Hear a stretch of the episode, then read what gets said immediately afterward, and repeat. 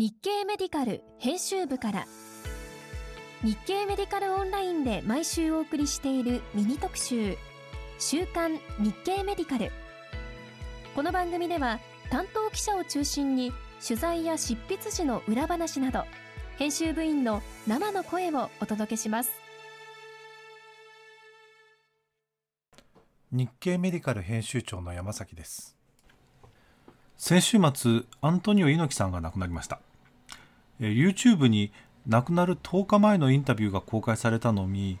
最後まで前向きなコメントを残しておられることを見ながら、あまだまだ新しい挑戦をしていかなければいけないなと思っていました。また、あ先日亡くなられたあ元佐久総合病院の張先生もそうですが、えー、亡くなる前に言葉を残していただけるのは、後に続く人間にとって大きな意味があるなと感じています。えー、YouTube での配信のハードルが下がったことが、人の最後にも影響を与えていくのかもしれません。さて、先週医師の方に最も読まれたのは、薬師弘正先生の猫は怖い、噛まれたら必ず治療をでした。先日、心不全で亡くなったよんじゅうだいのラーメン店のオーナーが、えー、亡くなる数日前に猫に噛まれて仕事を休んでいたというニュースがありましたが、猫に噛まれた際に、えー、リスクがある、えー、パスツレラ症への対応について解説していただいています。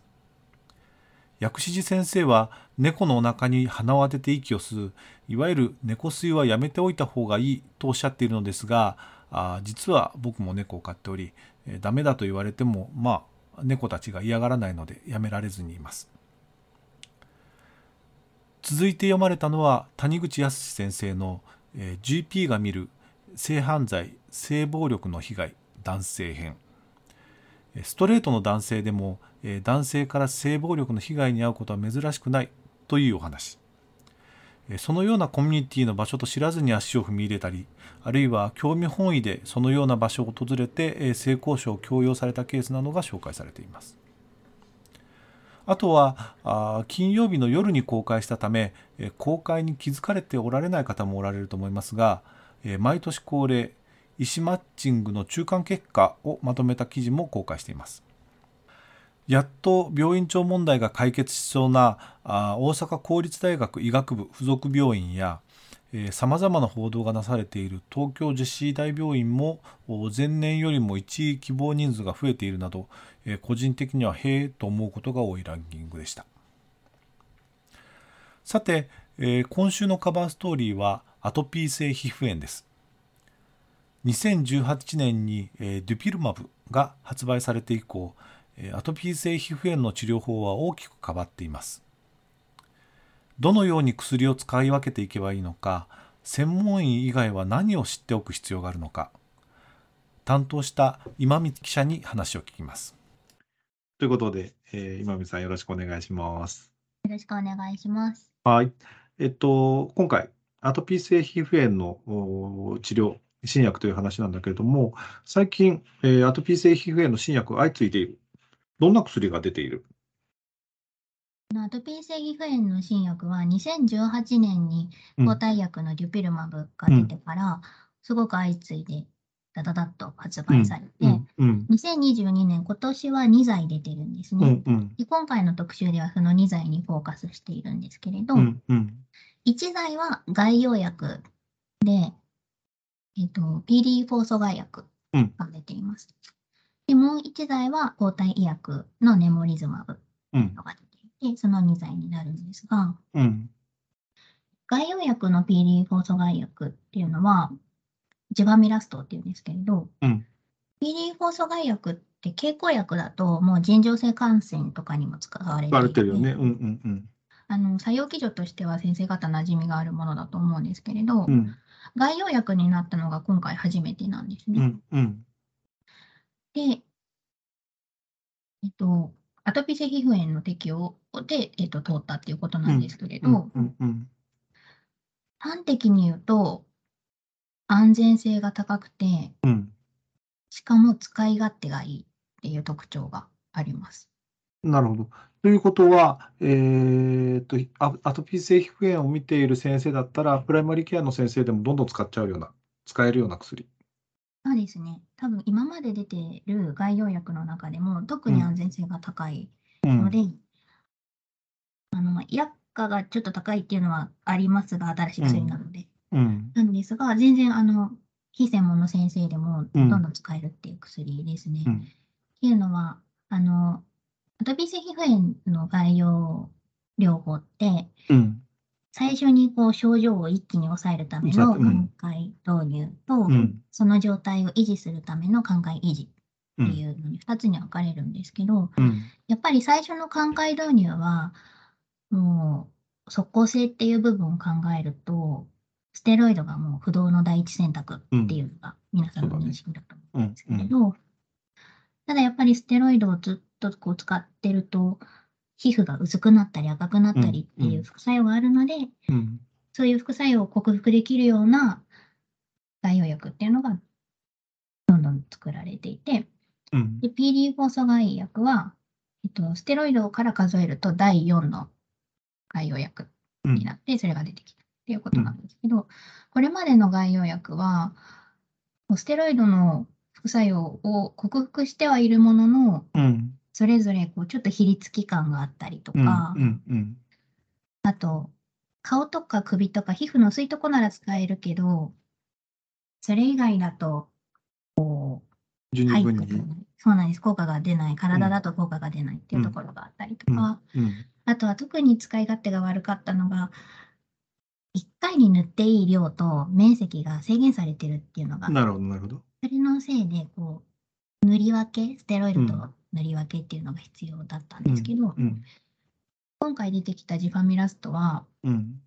安全性が高いので塗っていい量の制限っていうのが決められてないんですね。なるほど。でかつ皮膚の透過もいいので、うん、体でも十分効果が得られるというところで、寛解維持期においてはまるっといっぽんこれでいけるっていうような薬なんです。なるほど。寛解導入には使えない。寛解導入はやっぱり安全性が高い分、うん、効果がマイルドになってるので、うんうん、やっぱり、うん、本当に軽症例とかだったら寛解導入にも使っていいんじゃないかとは言われてますけれども、うんうん、基本は選択肢に入ってこないと思った方がいいと思います。うんうん、寛解時期だとでも薬が高いと結構しんどいね。そうなんです。で、アトピー性皮膚炎はすごい薬価の高さっていうのが、うんあの治療効果に直結するなって思ったんですけれど、うんうんうん、それはどういうところで？あの錠剤だったら、うん、飲んじゃえばそれでいっかいの量じゃないですか、うん、なんですけど塗り薬なので患者さんがあこれ高いからと思ってちょっと節約して使ってしまうと、うん、いっかいの量が減ってしまってそれで思った治療効果が得られないっていうことが往々にしてある。なるほどなるほど。なのでやっぱり患者さんの経済的負担とかそういう心理を考えて選んでいかないといけないなっていうふうに思いました。うん、なるほどなるほど。ピーディーフォー 阻害薬がそんな感じだとして、えー、ネモリズマの方はどうなんだろう。ネモリズマ今回もう一回注目したもう一つの薬として。はい。えーと、ネモリズマはこれも先に言っておくとクリニックでは今のところちょっと使いづらいかなっていう薬で。うんうんあの抗体薬なので、うん、やっぱりアナフィラキシーとかっていうこともあってそういう副作用にちゃんと対応できないといけないので、うんうん、まずは病院からっていうところだと思います。デピルマブと比べて、えー、ネモリズマブってどうなんだろう。えっと同じ抗体薬なんですけれど、うん、全くその発想が違くってですね、うんデュピルマブはあの炎症性の経路を炎症の経路、うん、免疫経路を抑えるっていう薬なんですけれど、うんうん、ネモリズマブはかゆみを誘発させるサイトカインの働きを抑えるっていうところで、うんうんうん、全く違う意図なんですね。なるほどなるほど。でこれ面白いなって思ったのがあのアトピー性皮膚炎のかゆみって、うん、他のアレルギー性の皮膚炎皮膚疾患、あのジンマシンとかとのかゆみと全然違くって、うんうんうんうん、じんましんのかゆみは抗ヒスタミン薬で治まるんだけれど、うん、アトピー性皮膚炎のかゆみは抗ヒスタミン薬では治まらなかったんですって。おお、そうなんだ。それで、うん、じゃあアトピーのかゆみはどういうメカニズムで生じているのかっていうのが研究されていて、うんうんうん、で アイエルさんじゅういち っていうサイトカインがかゆみを誘発していた。なるほど。じゃあその アイエルさんじゅういち の受容体を抑える薬を開発しましょうっていうのが出てきたのがネモリズマブ。なるほど。なんですね。うん、なのであの、抗炎症作用がほとんどないんですね。うんうんうん、あの一応副作用で感染症に気をつけるようにはなってるんですけれど、うん、抗炎症作用がほとんどないので、なのでやっぱり既存の外用療法を併用していくっていう薬にはなってる、うんうんうん。なるほどね。かゆみをしっかり抑えて、えー、患者さんの キューオーエル を上げるとか、そっち側の方だってことなのかな。そうですね。で、あのかゆくなくなると書かなくなるので、うんうん、あの他の外用療法が走行しやすいっていうのもあると。なるほどね。なるほど。今回、えー、日経メディカルオンラインの医師会の先生方に、えー、これらあピルマブも含めて、えー、全身療法についてのアンケートをしたと思うんだけれども、これどんな結果になった？はい、えっとですね、抗体薬は、うん、まあ、あの経口の弱阻害薬もそうなんですけど、うんうん、やっぱり病院勤務の皮膚科医の先生は、うん、おおよそ使ってるっていうのがある一方で、うんうん、それ以外ですね、皮膚科医の先生でも診療所の勤務の先生、クリニックの先生は、うんうん、やっぱり使用経験が全然下がるっていうのがあって、うん、でもこれ原因は明らかで、うん、あの厚生労働省が使用していい施設の基準、うん、望ましいとされている基準を出しているから、うんうん、あるんですね。そもそも使えないっていうことね。そうなんです。うん、で特に経口の弱阻害薬は本当に使うまでにいろんな検査をしないといけなくて、うんうん、やっぱり大変だっていうので使えてないっていうのがあるんですけれど、うん、でも一方で使ったことがない先生でも本当は使いたいよっていう先生が、うん、はもうもっと多くっていうところですね。うん、あとアンケートの集計をした記事には載せてないんですけれど、うん、どういう患者さんを病院に送ってますかっていうのを自由回答で書いてもらったんですね。なるほど。うん、っていうのはその全身療法っていうのは結局クリニックだと難しくって病院に送ることになるので、うん、じゃあそういう病院に送る患者さんってどんな患者さんですかっていうのを聞いたんですけど、うんうんうん、まあ、ほとんどがその既存の外用療法でうまくいかない難治性の患者さんとか重症の患者さんっていうふうにあの回答いただいたんですけれど、うんうん、意外と目立ったのが患者さんが希望した場合っていう回答がすごくあったんです。あ、患者さん知らないよね。でもそんな新薬が出ててこんなに楽になるとかって話は。そうなんですよ。あの中にはご自分でこうやっぱ勉強熱心で調べて、うん、新しい治療法にたどり着いて先生これやってみたいですっていうふうに希望される患者さんもいらっしゃると思うんですけど、うんうんうん、アトピー性皮膚炎スペース治療とかって調べると、うん、すごい民間療法が出てきたりとか出てくるね。うん、サプリメントとか化粧品とかたくさん出てきて、うん、その中でこう有益なこう正しい情報にたどり着ける患者さんってなかなか少ないと思うんですよ。なのでそのクリニックの先生でうちではできないからっていうふうに思っていたとしても、うんうん、一言やっぱり自分が担当している患者さんにはこういう全身療法っていう選択肢があって、うん、結構これで今まで以上にもっといい状態になってる患者さんもいるんだよっていうところを、うん、やっぱり正しい情報を与えてあげるっていうのも一つ仕事かなって思いました。うんうん、今回そもそもはそういうふうな病診連携の話を書きたいっていうふうなことを今水さんから聞いてたもんだけど、ちょっとそこからはあ企画を変えたんだよね。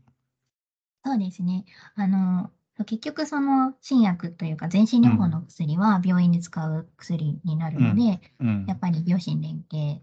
をうまくやっていかないといけないなっていうような感じで取材をスタートしたんですけど、うん、そもそもその病子連携をどうやってうまくやっていくかっていう課題以前の問題で、うん、両親連携っていう選択肢がない先生がいるっていうのが分かってきた。うん、ないというのは知らないということ、それとも、えー、送り先が分からない。いや、両親連携というか、その全身療法っていう選択肢があるのはもちろん知っているんだけれど、うんうん、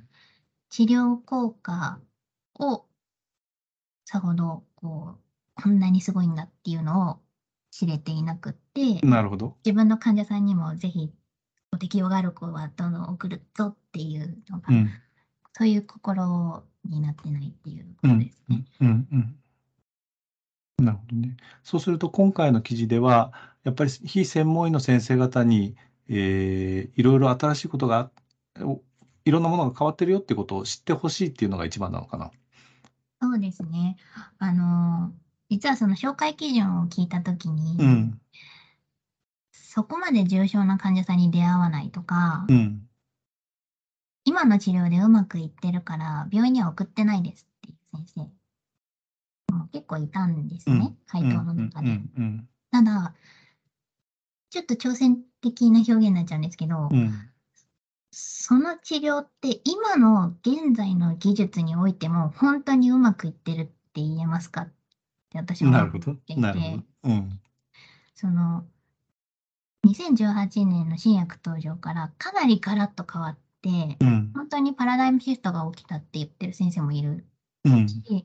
もうアトピーで悩む時代が終わったんだっていう先生もいるくらい、うん、本当にやっぱごねんまえじゅうねんまえの治療の限界と今の限界って全然違ってきてるんですね、うんうん、なのでやっぱ数年前の常識でアトピー性皮膚炎これくらいまで良くなればまあよしとしましょうっ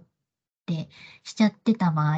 うん、もしかしたら治療のゴールの設定は甘くなってるかもしれない。なるほどなるほどなるほど。っていうので、でそのゴールをもっともっと先に行くにはちょっと今は医療費が高い、うん、治療に送らないといけないっていう大変さはあるけれど、うんうん、それをやらないっていう選択は患者さんがすることであって、なるほどなるほど。やっぱり選択肢としてかかりつけが、うん、そういう全身療法っていう選択肢があるよっていうのは教えてあげないといけないんだなって思います。なるほどなるほど。まあ高いのは高いかどうかを考えるのは患者さんだよな。うん、でもやっぱりね、あの高いから使えないですよねっていう。あのはい、どれぐらい高い？ど、どんな感じ？いちにち約ごせんえんレベルですね。よんせんえん。全部あの全身療法を全部こうへあの慣らしていちにち薬価で表を作ってるんですけど、うんうんうん、全部 よん、ごせん なんですよね。弱層大学も。うん、値段で躊躇している先生も多い感じがする、うんうん、話をするとクリニックじゃできないです、うんうん、し病院の先生もそこの値段だったら高額療養費が使えるとはいえっていうような感じだった。うーん、なんかそうですね、病院の先生にはなんかそこまでこう薬価の話を聞いてないんですけれど、うんうん、なんかやっぱ一生続けるっていうのはまず現実的じゃないので、じゃないの、うんうん、じゃあどこでこの全身療法っていう切り札を使うかっていうのの問題もあって、うんうんこうまあ、重症な患者さんはやっぱすぐに難治、うん、難治性の患者さんとかはあのどんどんこうやった方がいいと思うんですけど、うんうんうん、その中等症の患者さんでも、うん私がすごく思うのは人生の岐路に立ってる患者さん、その受験生とか、ああまあかゆくて集中ができないとかっていう話が、まあ、あるんだろうな。そうなんです。あの就活生とかっていうのが、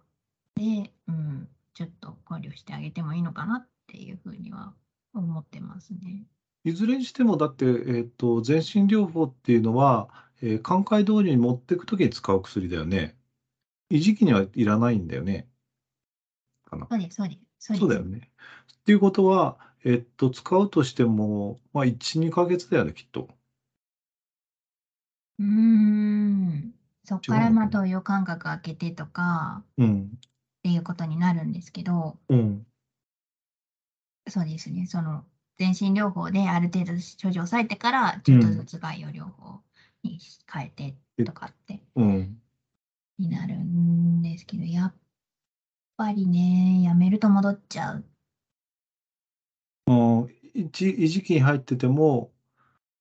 難しい。うん、あのちゃんと維持期に入ってても外用薬だけじゃ抑えきれないので結局全身療法が必要になる。もちろんそれで抑えられる患者さんもいると思うんですけど、うん、やっぱり今全身療法やってる患者さんってそれでもなんかこううまくいかないような患者さんが多いので、うん、ずっと入れ続けてるんだと思いますね。そうするとまずは教えてもらうけども、それでもまあちょっとそれだけかかるんだったらっていう患者さんはいそうだね。そうですね、うん、確かデュピルマブとかだと、うん、何週間以内に効果が現れるので、うん、それ以上やっても向いてなかったらやめてくださいみたいなのがあったと思うんです、うんうんうん、ただそれで有効だったら入れ続けるってことでしょそうですね、むしろそっちの方がこうたまらんと思うんだけど、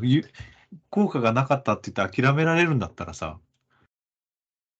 全身療法の位置づけってちょっと難しいですよね。どういったどういう時に全身療法やるのかって。一時だけいい思いをさせてしまうっていうこと。うんうん、なるほどね。今回の記事ではその辺も各全身療法の限界みたいなところまでいきそう。それともそこまでは書けそうもない。